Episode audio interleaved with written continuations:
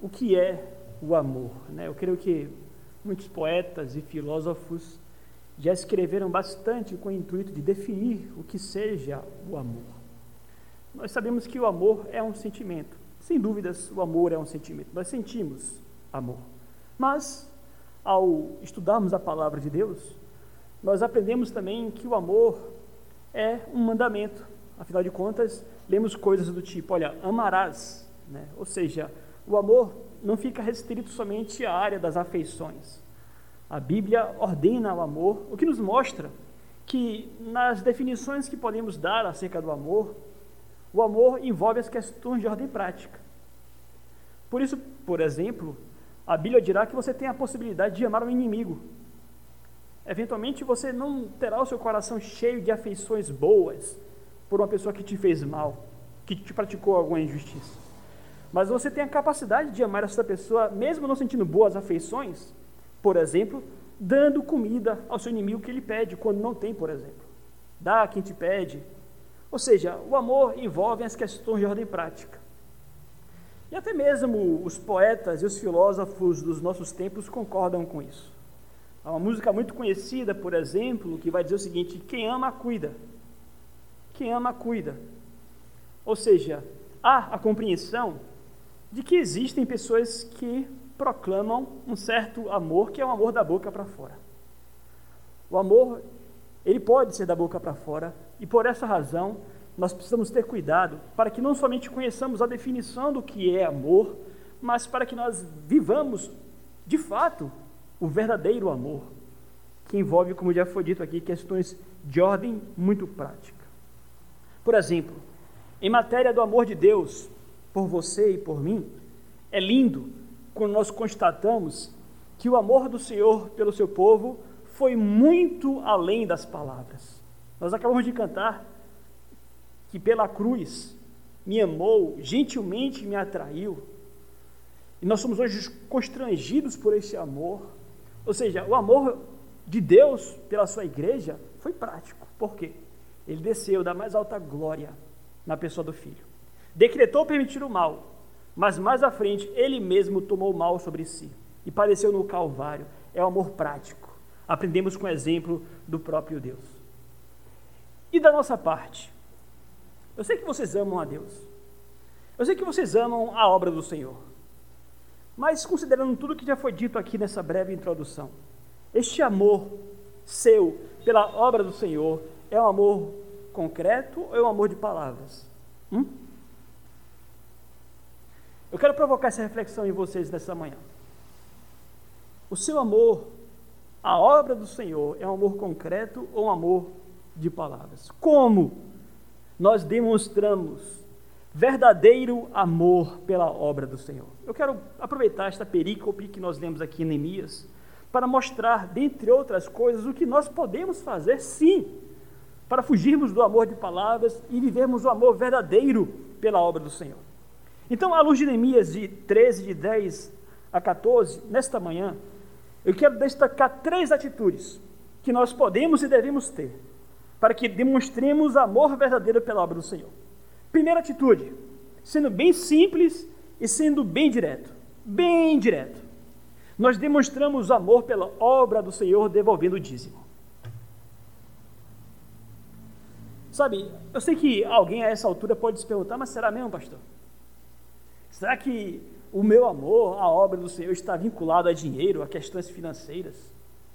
Será que se eu não for fiel dizimista, se eu estiver preso a essas questões de dízimo, então o meu amor por Deus está questionado? Eu quero mostrar que o amor à obra do Senhor está vinculado ao que você faz em relação à obra do Senhor.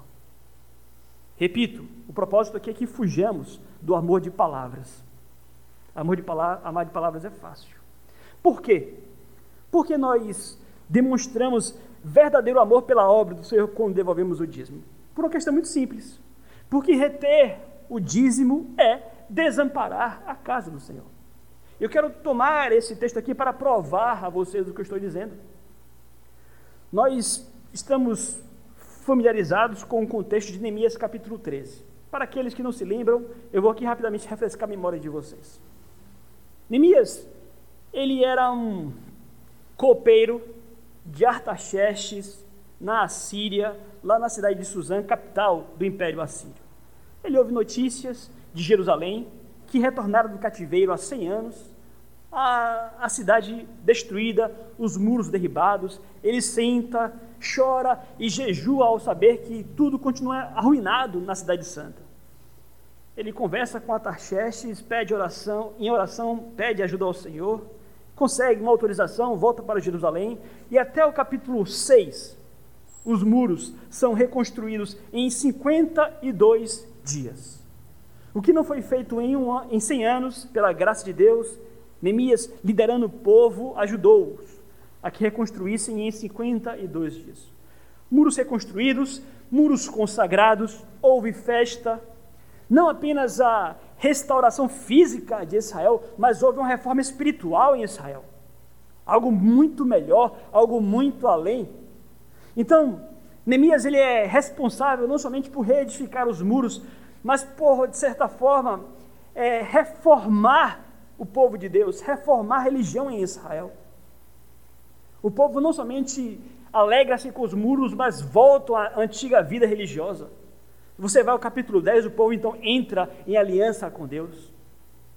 Eles confessam seus pecados, eles jejuam, eles ouvem Esdras lendo a palavra de Deus do início do dia até o meio-dia. E eles choram ao ouvir a leitura da palavra de Deus. Há um avivamento, há um despertar espiritual. Mas ocorre que, findado as construções, as reformas espirituais, Neemias precisa retornar a Suzã, capital da Síria. Ele passa um tempo lá. Se você for observar, o versículo 6 do capítulo 13 fala isso. Acompanhe aí. Versículo 6 diz assim: Mas, quando isso aconteceu, não estive em Jerusalém, porque no 32 ano de Artaxerxes, rei da Babilônia, eu fora ter com ele, mas ao cabo de certo tempo pedi licença ao rei e voltei para Jerusalém. Neemias precisou voltar para Suzã. A obra concluída, ele volta para falar ou trabalhar para o imperador. Mas, fim desse período, ele retorna novamente para Jerusalém. E, para sua tristeza, o que ele encontra ao retornar a Jerusalém é o povo cometendo os mesmos pecados que prometeram que não iriam cometer mais, na aliança que fizeram no capítulo 10. Nós já falamos sobre alguns desses pecados. Primeiro, há moabitas no templo, os moabitas não podiam entrar no templo por questões históricas, teológicas e históricas. Neemias é interessante, o capítulo 13, o livro, né, que poderia terminar no capítulo 13 com um final feliz, né? É, são as coisas de Deus. Termina com o capítulo 13 que mostra tudo errado novamente. E aquele Neemias que já chegou no capítulo 1 promovendo muitas mudanças em Jerusalém. No capítulo 13, ele vem como um redemoinho, como um tornado em Jerusalém, porque ele vem brigando com todo mundo. Ele vem como um tornado. Ele entra em Jerusalém, descobre que os moabitas estão lá, ele briga por conta disso. Ele descobre que Tobias está no meio do templo, falamos sobre isso. Tobias era moabita. Sabe, Eliasibe, o sumo sacerdote, deixou com que o, sacerdócio do templo se corrompesse completamente. Ele se aparentou com Tobias, que era inimigo de Jerusalém, inimigo de Neemias. Falamos sobre isso. E Eliasibe, com o propósito de agradar mais a homens do que a Deus, acampou, deu um quarto. Deu um quarto no meio do templo para Tobias. Neemias ficou louco. Nós lemos sobre isso. Versículo 7 do capítulo 13. Então eu soube do mal que Eliasibe fizera para beneficiar Tobias, fazendo-lhe uma câmara nos pátios da casa de Deus. Isso muito me indignou, a tal ponto que atirei todos os móveis da casa de Tobias para fora da câmara. Então ordenei que se purificassem as câmaras e tornei a trazer para ali os utensílios da casa de Deus, com as ofertas de manjares e incenso. Nós temos aqui um homem irado. Ele joga para fora, imaginem vocês a cena a mobília de Tobias do templo. Nós temos aqui um homem que manifesta o zelo pela obra do Senhor. Isso aqui nos lembra uma outra pessoa, não nos lembra? Alguém que entrou no templo com chicote da mesma forma? Mas está aqui o tornado Neemias restaurando novamente. E no que diz respeito à manutenção da casa do Senhor, ele fica chocado. Porque ele também descobre, versículo 10, também soube que os quinhões dos levitas não se lidavam, de maneira que os levitas e os cantores que faziam serviço tinham fugido cada um para o seu campo. Ou seja, Neemias também descobre que aquelas promessas que o povo fizera no capítulo 10, de que iriam manter a casa do Senhor, eles quebraram. Só para refrescar a memória de vocês, por favor, voltem ao capítulo 10, versículo 39. Observem as últimas palavras da aliança que o povo havia feito com Deus. Diz assim, 10:39. Porque há aquelas câmaras dos filhos de Israel e os filhos de Levi devem trazer ofertas do cereal, do vinho e do azeite, porquanto se acham ali os vasos do santuário, como também os sacerdotes que ministram, e os porteiros e os cantores, e assim não desampararíamos a casa do nosso Deus. Aliança, prometeram. Nós nunca mais. Porque eles já estavam arrependidos disso. Sabe? O povo já não cultuava a Deus como deveria. O povo não devolvia os seus dízimos. Arrependeram-se, entraram na aliança, mas chega no capítulo 13 e voltam a cometer o mesmo erro. E no fim das contas, o que há aqui é uma flagrante, flagrante violação às leis do Senhor. Um completo desrespeito por aquilo que o próprio Deus havia estabelecido para o seu povo. Deus claramente havia estabelecido que o povo deveria manter, sustentar os levitas para que eles pudessem se dedicar ao serviço do templo. Para aqueles que não estão familiarizados com a linguagem, quem eram os levitas? Os levitas eram descendentes da tribo de Levi, uma tribo dentre as doze que havia, que havia sido separado por Deus para o serviço do Senhor e só para isso. E a lei de Deus estabelecia que cumpria as outras tribos todas sustentar a tribo de Levi. E dentre os levitas nós tínhamos cantores, sacerdotes, porteiros. A palavra de Deus dirá o seguinte, por exemplo: guarda-te, não desampares o levita todos os dias na terra. Deuteronômio 12, 19. Não desampares o levita que está dentro de tua cidade, pois não tem parte nem herança contigo. Deuteronômio 14, 27. Os levitas não tinham direito à terra, por exemplo. Eles deveriam dedicar-se ao tabernáculo e depois ao templo. E cumpria de fato esse amparo, esse sustento. O projeto de Deus era esse. Não projeto de homens, não projeto de Moisés, projeto de Deus para a vida religiosa em Israel. É assim que tinha que ser. Então, no projeto de Deus, sacerdotes e levitas trabalhariam integralmente na obra de Deus. Eles iriam se dedicar exclusivamente às coisas de Deus. Mas o que, que estava acontecendo? Isso seria impossível se eles não tivessem sustento. Então, o que, que está acontecendo aqui? Neemias volta para Jerusalém e o povo parou de sustentar os levitas. O que, que aconteceu? Eles precisaram abandonar o templo para alimentar as famílias. Foram para, as zonas, para a zona rural trabalhar, eles não possuíam terras, mas eles tinham que ter o sustento para suas famílias. Uma situação complicada, ou seja, observem vocês. Observe como uma coisa está ligada à outra. Esta aqui é a tese que eu estou afirmando. Desamparar os levitas Reter o dízimo desemboca necessariamente em desamparar a obra de Deus. Talvez essa dependência, né? Essa dependência dos dízimos tenha sido a causa, a razão pela qual muitos levitas relutaram em deixar a Babilônia e voltar para Jerusalém. Porque depender realmente é muito ruim, não é? Mas quais são as consequências? E tudo isso aqui traz, implica em ser as consequências, né? Quais foram as consequências de levitas desamparados e da casa de Deus, por consequência, desamparada também? A falta de ensino da palavra, o que redunda numa vida espiritual fragilizada, o que resulta em declínio espiritual. Quando o projeto de Deus não é obedecido, as consequências elas elas aparecem. E o que é que nós aprendemos com isso aqui, queridos?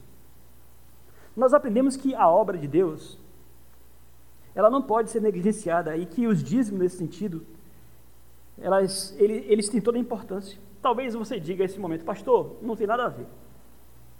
Isso aí diz respeito ao templo que fora edificado em Jerusalém, onde Deus manifestava a sua glória, mas hoje em dia nós não temos mais templos e nem os lugares santos e nem levitas. Portanto, não há nenhuma aplicação do que o senhor está falando aqui para a questão da igreja hoje. E não é bem assim. É bem verdade que não existem mais locais, locais, lugares sagrados, e de fato não existem mais levitas.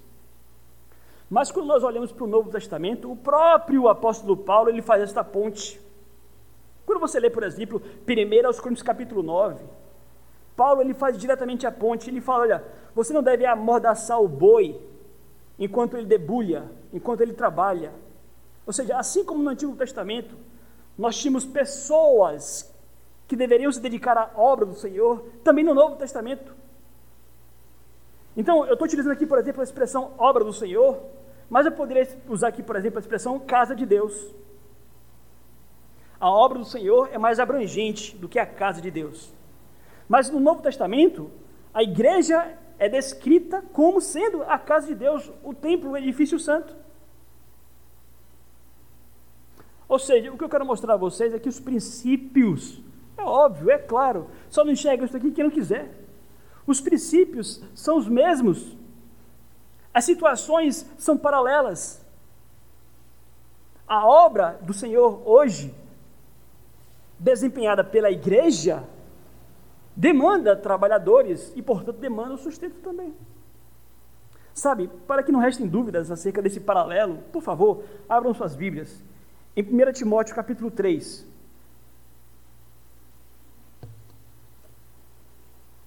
Versículo 14.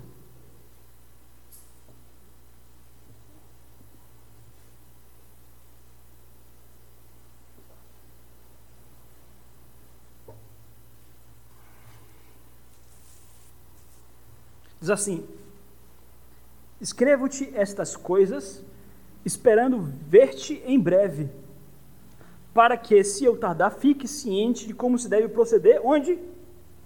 Na casa de Deus, que é. Vamos ler juntos?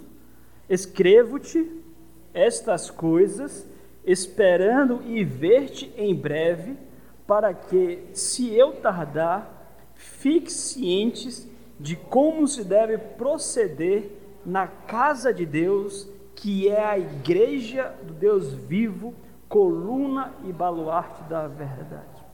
É evidente que por igreja aqui ele não se refere ao edifício físico, mas nós, o corpo de Cristo. Mas qual é o ponto aqui?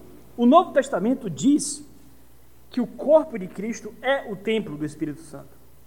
Hoje, o crente ele é habitado pelo Espírito Santo em termos individuais, mas também temos coletivos, a igreja reunida, nós somos templo do Espírito Santo, o edifício espiritual.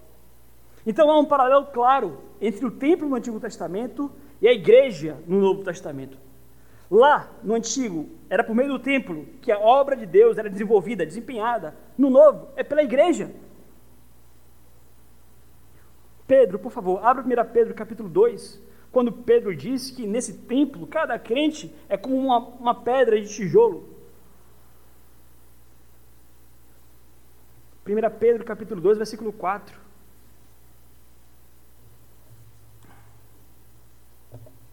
Diz assim: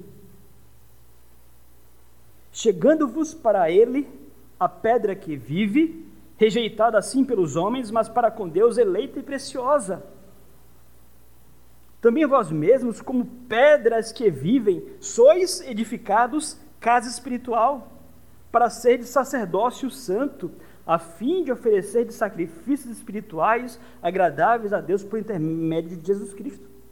Observe, a ponte aqui é explícita. Aqui na comparação que Pedro faz, nós somos o templo. Cada um de vocês, tijolos nesse templo. Neste templo existem ainda sacrifícios, não mais de ordem físicas, mas sacrifícios espirituais, e nesse templo não há mais um sacerdote, mas todos nós somos sacerdotes, é a obra do Senhor. E aquela obra que no passado demandava recursos, no Novo Testamento, no presente, também demanda recursos. Os princípios são os mesmos. Aqueles que de fato menosprezam a importância dos dízimos das, das ofertas estão desamparando a obra do Senhor. O ponto é esse. Como, queridos, como nós podemos demonstrar o amor verdadeiro, não de palavras, pela obra do Senhor? Como? Em termos muito práticos, bem diretos, devolvendo o dízimo, amparando o pastor. É interessante porque, de certa forma, é muito ruim para mim ter que pregar e falar acerca deste assunto. Sabe por quê? Porque é como se o pastor estivesse pregando e advogando em causa própria. Porque no fim das contas, a igreja sustenta o pastor. Mas eu não tenho alternativa. Eu não posso fugir ao texto. Eu tenho que falar sobre isso. Obviamente que o sustento não se restringe somente a, ao sustento pastoral, há muitas outras despesas. O aluguel aqui, por exemplo, é um exemplo. Mas nós louvamos a Deus, porque Deus tem nos concedido a compreensão de que podemos, e, ele, e nos é um privilégio, arcar com as despesas para que possamos manter a obra do Senhor funcionando aqui neste lugar. Então, queridos, somos chamados a amar não de palavras, mas amar na prática. E Neemias é uma pessoa que ama ao Senhor. Tanta indignação aqui é por parte de um homem que ama a obra do Senhor, não de palavras. Isso aqui me lembra, por exemplo, um outro homem que muito amou a obra do Senhor. Eu me refiro aqui ao rei Davi. Sabe, eu, eu, eu talvez fique na dúvida de quem amava mais, se Davi ou Neemias, a obra, o templo, essas coisas. Sabe, Davi adorava a Deus no tabernáculo ainda. E ele diz: Quão amáveis são os teus tabernáculos, Senhor. Ele, ele ama, ele declara o seu amor pelo tabernáculo, mas ele ama tanto que ele está incomodado que Deus ele se manifeste numa tenda, ele quer construir um templo. E nós vamos lá, Crônicas, capítulo 29, ele reúne o povo e ali o projeto de construir o templo e eles dão o que é necessário. Davi tira do seu próprio tesouro ele de fato montou ali uma pequena riqueza. Ele disse: Senhor, graças te damos, porque o que estamos dando aqui para a construção do templo, na verdade, nós estamos tirando das tuas próprias mãos. Amados, isso é amor. Não se engane. Não se engane. Você me disser que ama a casa de Deus, mas você não é fiel dizimista, não se engane. Você não ama. Por você. E se todos pensassem como você, essa obra aqui não funcionaria estaríamos completamente desamparados. Além do fato de que reter o dízimo é pecado, é outro ponto. Mas sabe o que é curioso? Nós lemos a palavra de Deus em, na sequência, né? Neemias, Esther, Jó, mas, historicamente falando, Neemias e Malaquias foram contemporâneos os comentaristas eles chegam à conclusão de que o ministério de Malaquias acontece justamente em Neemias capítulo 13, nesse período em que Neemias está fora de Jerusalém. Porque tanto Neemias quanto Malaquias, quanto Ageu, por exemplo, são é, pós-exílicos. O povo já havia retornado do exílio e são esses homens que entram em ação para cuidar do povo de Deus. Neemias é pós-exílico, Ageu é pós-exílico, Malaquias é pós-exílico aparece em cena após o exílio. E tudo dá a entender que Malaquias aparece justamente neste período da ausência de Neemias em Jerusalém. Porque quando você vai ao livro de Malaquias, o que, que Malaquias trata? Malaquias trata justamente dessa negligência dos sacerdotes, nesse descaso com a obra do Senhor. Então, no capítulo 2 de Malaquias, é Deus repreendendo os sacerdotes, porque é aceitável o animal cego, o animal aleijado, qualquer coisa. Capítulo 3 é a mesma coisa. Exaltação porque eram, eram ladrões. E é interessante porque antes do exílio, o povo dava o dízimo. Mas eles davam o dízimo, leia Isaías depois, eles davam o dízimo quase que como querendo subornar o Senhor. Ou seja, davam, mas da forma errada. Mas quando você vai para a questão pós-exílica, eles não dão mais. Ageu reclama da mesma forma pós-exílico também.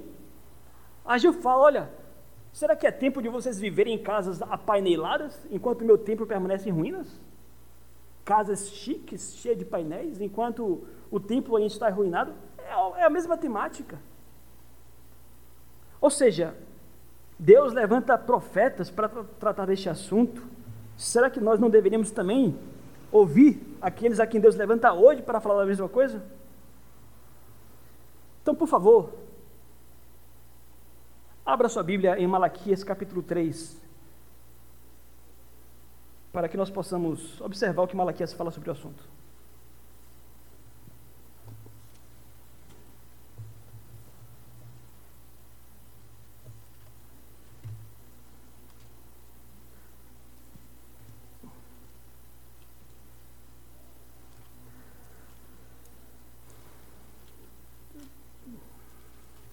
Malaquias 3, versículo 8.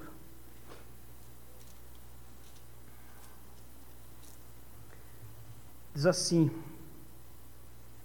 Roubará o homem a Deus? Todavia vós me roubais. E dizeis: Em que te roubamos? Nos dízimos e nas ofertas. Com maldição sois amaldiçoados, porque a mim me roubais, vós toda a nação. Trazei todos os dízimos à casa do tesouro para que haja mantimento na minha casa. E provai-me nisto, diz o Senhor dos Exércitos, se não vos abrir as janelas dos céus e não derramar sobre vós bênção sem medida. Observem, como na linguagem de Neemias e de Malaquias nós aprendemos que reter o dízimo é pecado. Aqueles que retêm o dízimo estão cometendo pelo menos quatro pecados. Primeiro, o, o pecado de roubar a Deus. A linguagem que Neemias usa, o que Malaquias usa é roubar. Aliás, o termo hebraico aqui para roubar denota não furto. Há uma diferença, não é? Entre furto e roubo. Aqui o termo é de roubo mesmo e denota algo que envolve violência, assalto. A palavra hebraica aqui traz a ideia de assaltar. Por que assaltar? E por que roubar? O que Deus está reclamando aqui é o seguinte: olha, os dízimos possuem um dono. Quando você se apropria daquilo que não é seu, você está fazendo o quê? Roubando. Então a ideia é essa: possui um dono, você não tem direito sobre. Não te pertence, você não pode tratar como se fosse seu, porque não é seu. Pertence a outra pessoa. E a linguagem de Neemias é essa. E Deus diz, é, é, é, interessante porque é ridícula né, a ideia de alguém roubar a Deus, né? É ridícula a ideia de alguém roubar a Deus, mas é isso que ele está falando aqui. Levíticos 27, 30 diz assim: Todas as dízimas da terra, tanto dos cereais do campo como dos frutos da terra, são do Senhor. Santas são ao Senhor. Ou seja, naquele contexto, onde o sustento se dava por meio dos frutos da terra, a economia girava em termo dos frutos do campo, Deus diz: a décima parte tem dono. É santo, pertence a ele. E o que Neemias reclama aqui, e no Malaquias também, é que o povo decidiu tomar posse daquilo que não é dele. E estavam se recusando a levar a casa do tesouro. A casa do tesouro, aqui naquele contexto, era um depósito que ficava no templo para armazenar dízimos e ofertas também. Segundo pecado que é, é denunciado por Malaquias é o pecado de subtrair. Tem aqueles que retêm o dízimo e tem aqueles, e aqui no caso de Malaquias acontece isso, estão retendo, ou perdão, subtraindo. O que significa aqui subtrair? É tentar enganar a Deus, retendo fraudulentamente uma parte. Porque quando você vai a Malaquias capítulo 3, versículo 10, o profeta diz: Trazei todos os dízimos à casa do tesouro. Trazei todos os dízimos. Ou seja, não tragam uma parte deles, certo? É possível que alguém tente enganar a Deus dessa forma.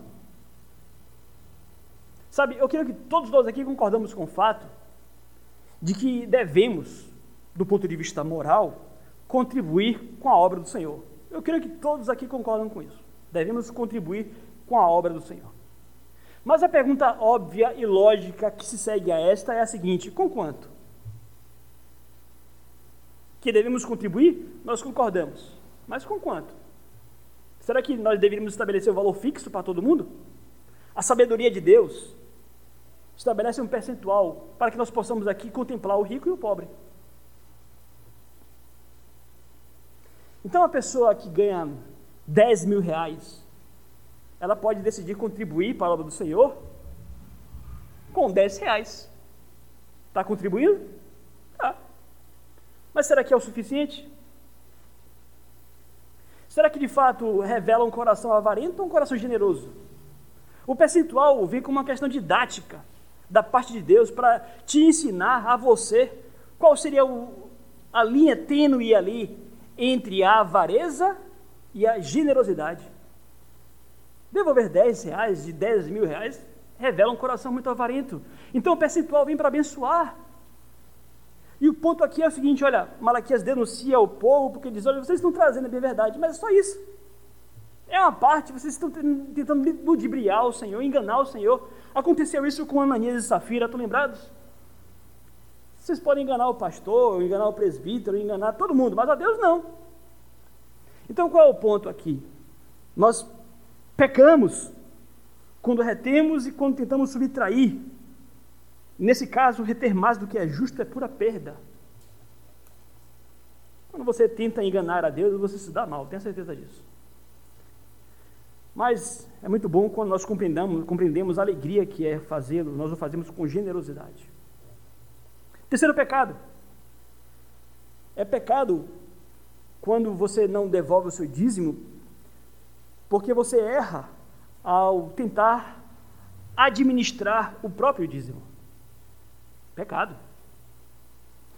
Diz-nos a palavra de Deus que o dízimo deve ser trazido. Aliás, por definição, o dízimo sempre foi algo entregue. Se não é entregue, por definição, não é dízimo. Ou seja, naquele contexto, o dízimo era entregue e administrado pelos sacerdotes. E, aliás, Neemias vai nomear aqui quem, quem o faça, certo? Mas você não pode administrar o seu próprio dízimo, entre aspas, se isso fosse possível. Deve entregá-lo com fidelidade. Neemias estabelece fiscais, inclusive. Nós vamos falar sobre isso depois. Quarto pecado que é cometido aqui é subestimar a importância do dízimo os judeus, talvez caindo num cinismo, eu não sei, dos tempos de Malaquias, eles perguntam: em que nós te roubamos? Né? Não, Deus, nós, ladrões, nós roubamos ao Senhor. Em que nós roubamos o Senhor? Dá a entender que eles não estão levando a sério a questão. Estão subestimando a importância disto. Ele responde: nos dízimos e nas ofertas. Amados, o que eu quero mostrar isso aqui é que Deus leva a sério essa questão. Por quê? Porque reflete nosso amor por Ele. Capítulo 2 de Neemias, ou perdão, de Malaquias, se você voltar um pouquinho, versículo 6. Deus reclama, versículo 6 assim: O filho honra ao pai, e o servo ao seu senhor. Se eu sou o pai, onde está a honra? Onde está a minha honra? E se eu sou o Senhor, onde está o respeito para comigo? Diz o Senhor dos Exércitos. A vós outros, ó sacerdotes, que desprezais o meu nome, vós dizeis, em que desprezamos nós o teu nome? Oferecer sobre o meu altar o pão imundo? Versículo 8, quando trazeis o animal cego para o sacrificar, não é isso mal? Sabe o que estava acontecendo? O povo aqui, nos tempos de Malaquias, passava fome. Você vai ver a insatisfação do povo aqui, não é sem razão, não tempos de seca, tempos de escassez, tempos de pobreza. E o que, é que eles faziam nos tempos de escassez e de pobreza? Eles olhavam para o rebanho deles e eles tinham duas opções: pegar o animal mais caro ou pegar o animal mais barato. O animal mais caro, naturalmente, era o sem defeitos. O animal mais barato, qual era? O aleijado, o cego, o defeituoso. E o que, é que eles escolhiam devolver ao Senhor em culto? O mais caro ou o mais barato? Mais barato. Eles estavam chegando até mesmo a ousadia de entregar a Deus o animal dilacerado. O animal dilacerado era um morto já. Era um animal que era fruto de caça. Um animal que foi morto por outro animal. E Deus reclama. Por quê? Porque o sacerdote dizia: Olha, tá bom, eu vou aceitar. Você está pobre, você está passando necessidade, eu, eu vou aceitar aqui o animal cego. Havia aí, entre aspas, uma cumplicidade, uma simpatia do sacerdote para com o adorador. E Deus reclama. Com quem Deus reclama? com um sacerdote. Porque quando você aceita esse tipo de coisa, você desonra o Senhor. É isso que Deus merece? O seu pior? E aliás, aquele animal ali representava Jesus. Tinha que ser sem defeito sem mácula porque representava Jesus. O sacerdote vinha, aceitava qualquer um, e Deus perguntou: É isso, isso que eu mereço? É dessa forma como vocês me respeitam? Então percebam que é um pecado quando nós subestimamos a importância dessa questão. Está ligado, viu? Está ligado ao seu amor e ao seu respeito por Deus. Se você diz que o ama, mas não está disposto a dar o seu melhor para o seu Senhor, me desculpe, mas o seu amor é de palavras. Há um autor chamado Fesman que diz o seguinte: o templo era considerado o lugar onde Deus estava presente. Importar-se com o templo significava também importar-se com Deus. E nós precisamos aprender isso, queridos. Nosso coração às vezes se fecha, é endurecido, mas porque onde está o teu tesouro, aí também estará o teu coração. Então, de que forma nós demonstramos amor pelo Senhor? Eu falei da primeira delas, devolvendo o dízimo à obra do Senhor. Segunda forma,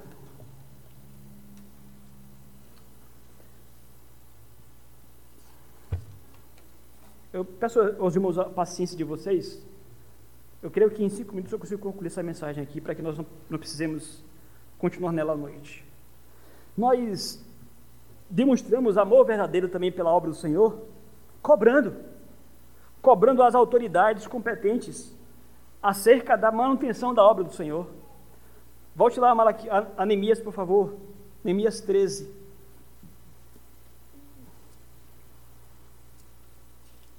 Neemias manifesta o seu amor pela obra, também cobrando as autoridades competentes. Versículo 11. 13 e 11. Então, contendi com os magistrados e disse: Por que se desamparou a casa de Deus? Ajuntei os levitas e os cantores e os restituí a seus postos. Neemias agiu, tá bom? Neemias não ficou apenas no discurso. Ele agiu, tomou medidas, ele viu que uma reforma era necessária. Ele viu que havia uma injustiça a ser corrigida. Os levitas estavam sendo injustiçados. E o que, é que ele faz? Ele contende. O termo contender aqui pode trazer a ideia de discussão, pode trazer a ideia de briga física, inclusive, ou de um processo judicial. Nós não sabemos o que aconteceu exatamente, mas o ponto é: Neemias comprou uma briga aqui, com, com gente grande, com os magistrados. Ele repreendeu os líderes, aqueles que tinham poder para cuidar e reverter aquela situação. E aqueles que foram repreendidos, não restou uma outra opção senão admitir que Neemias estava certo. Em quem foi que Neemias colocou a culpa? Neemias ele coloca a culpa no grupo certo. Ele não coloca a culpa aqui exatamente nos levitas, nem nos cantores, mas ele coloca a culpa nos magistrados. Quem eram os magistrados? Eram os líderes civis. Nós estamos tratando aqui de uma teocracia. A liderança civil, naquele contexto, naquele sistema de governo, tinha ingerência sobre o templo. Eles podiam consertar aquela situação. Trazendo para o nosso contexto, nós não vivemos numa teocracia, há um outro sistema de governo. Mas quando eu falo, por exemplo, de cobrar autoridades competentes, eu falo aqui no nosso contexto de cobrar aqueles que podem fazer por onde. No nosso caso, nós que somos presbiterianos, é o conselho da igreja. Se porventura você constata, eu estiver constatando, que a obra do Senhor está sendo negligenciada, assim como Neemias fez, você tem que cobrar. A quem? Ao pastor, aos presbíteros. Aqueles que podem e devem zelar pela obra do Senhor, tome as dores. Tome as dores. E nós sabemos que a obra de Deus ela pode ser mal feita ou feita, feita de forma relaxada de diversas formas. Né? Mas nós temos que zelar, por exemplo, pelas questões de ordem física aqui no templo. É a obra do Senhor, temos que fazer com carinho, temos que dar o nosso melhor. Graças a Deus, e eu louvo a Deus por isso. Nós temos sido aqui uma equipe de presbíteros, de pastor, pastores, me refiro também à igreja da Bahia, que têm cuidado, como deve cuidar da obra de Deus, creio eu. Obviamente, ajustes precisam ser feitos. Por exemplo, só abrindo parênteses aqui, coisa boba, mas tem a ver, né? Já ouvi hoje pela manhã, por exemplo, que a descarga dos homens não funciona aqui no banheiro. Né? Temos que dar um jeito na descarga aqui dos homens. Aquela campanha também não funcionou ali na porta, para chamar o pessoal aqui em cima. Detalhes. Mas é obra do Senhor. Nós temos que dar o nosso melhor. Nós temos que cuidar de tudo isso para a glória de Deus. E se percebemos que há relaxo, que há displicência, que há falta de cuidado, reclamemos. É o que diz a palavra. Os líderes, naquele contexto dos magistrados, não tiveram coragem para lidar com a questão, com o sacerdócio corrompido. Mas foi feito. Versículo 12, capítulo 13, diz assim: Então todo Judá trouxe os dízimos dos cereais, do vinho e do azeite aos depósitos. Como foi que o povo reagiu? Sabe, tão, tão logo Neemias tenha restituído os cargos aos levitas, o povo voltou a adorar a Deus, voltou a devolver o seu dízimo. Ou seja, o zelo de Neemias provocou o zelo do povo. O que, é que nós aprendemos com isso? É, naturalmente, quando a obra de Deus é bem feita, o povo responde.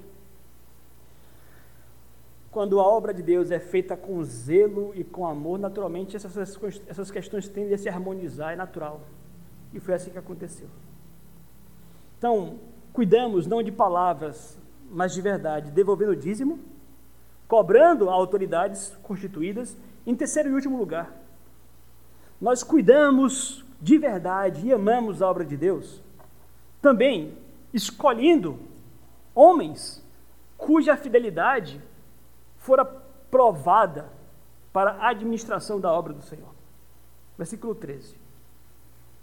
Por tesoureiros dos depósitos pus Selemias, o sacerdote, Zadok, o escrivão, e dentre os levitas, Pedaías, como assistente deles, Hanã, o filho de Zacur, filho de Matanias, porque foram achados fiéis. E se lhes encarregou que repartissem as porções para seus irmãos. Então, observem como Neemias é completo na sua ação. Ele repreende magistrados, ele restitui os cargos aos cantores, aos levitas, e ele toma uma atitude muito importante de nomear aqueles que iriam se responsabilizar por receber, por pagar e por distribuir a seus irmãos no devido tempo a devida proporção de cada dízimo. Então Neemias ele escolhe estes homens. E é interessante porque nós temos um representante aqui dos sacerdotes, um representante aqui dos escribas, um representante dos leigos, e o que todos eles têm em comum? Eles tinham uma coisa em comum: eram fiéis ao Senhor. Foram testados e aprovados. Ora, além disso, o que se requer dos despenseiros é que cada um deles seja encontrado fiel. Neemias era um homem fiel, Neemias era um homem íntegro. E ele sabe que as coisas na casa de Deus demandam seriedade, integridade e transparência. O que, é que nós aprendemos com isso? Será que aprendemos alguma coisa? Com toda certeza. A administração na igreja precisa ser feita com integridade e transparência. Há muitas igrejas hoje que lidam com dinheiro de forma suspeita. Infelizmente. E o, o mau exemplo que muitas dessas igrejas dão faz com que alguns crentes se escondam debaixo da desculpa de que não devem se manter fiéis porque não sabem se irão administrar bem o dinheiro que é voltado para a obra do Senhor.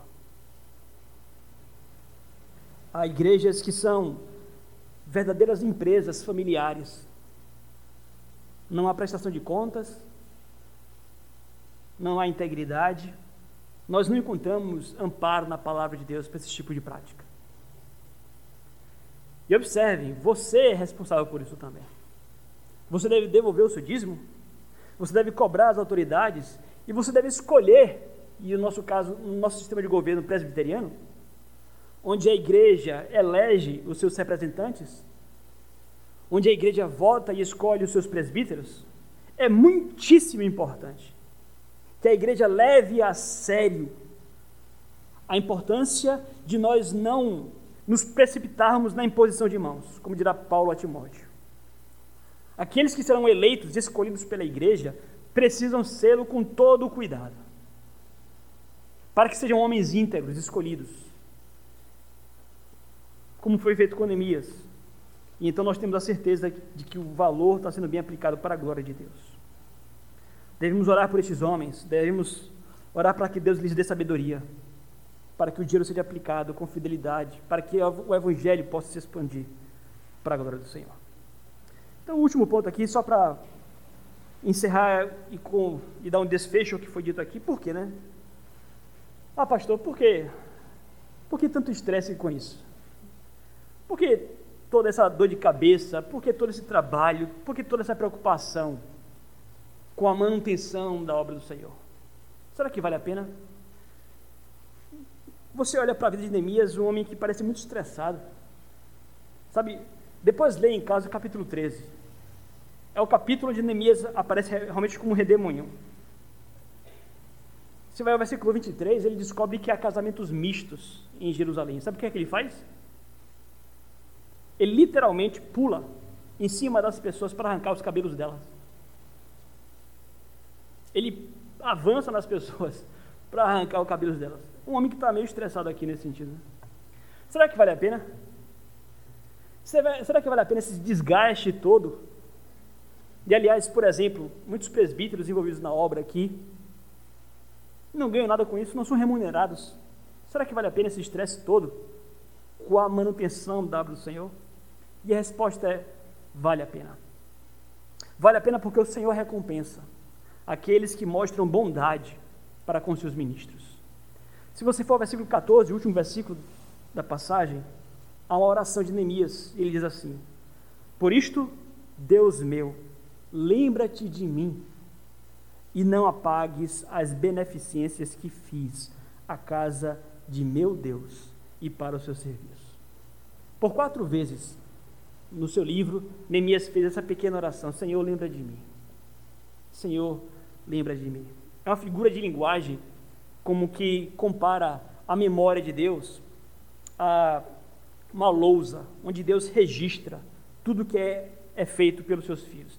E Neemias olha, Senhor, não apague, não apague as beneficências que eu fiz, não esqueça do que eu fiz. Neemias ele não estava suplicando bênçãos de Deus com base em seus méritos pessoais. Ele sabe que é tudo graça, é tudo misericórdia do Senhor. Mas Neemias sabe que a recompensa que ele poderia receber não vem de homens, mas vem de Deus. Amados, o que nós aprendemos aqui, para concluir, é que esse tipo de, de trabalho, esse tipo de preocupação, esse tipo de desgaste não fica sem recompensa.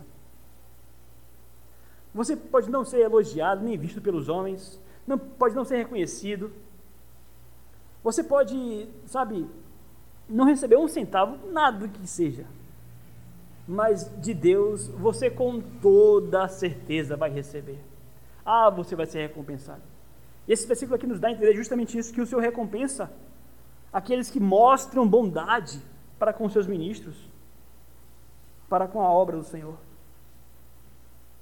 Então, há aqui um desejo para que Deus possa abençoá-lo.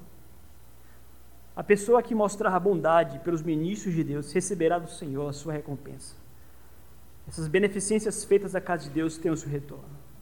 Deus não as riscará daquilo que ele registrou. De forma alguma perderão a sua recompensa. Que nós nos fiemos nisso também, queridos, para que possamos agradar o coração do nosso Deus, que, como já foi dito, manifestou o seu amor por nós, não em palavras, mas em termos muito práticos.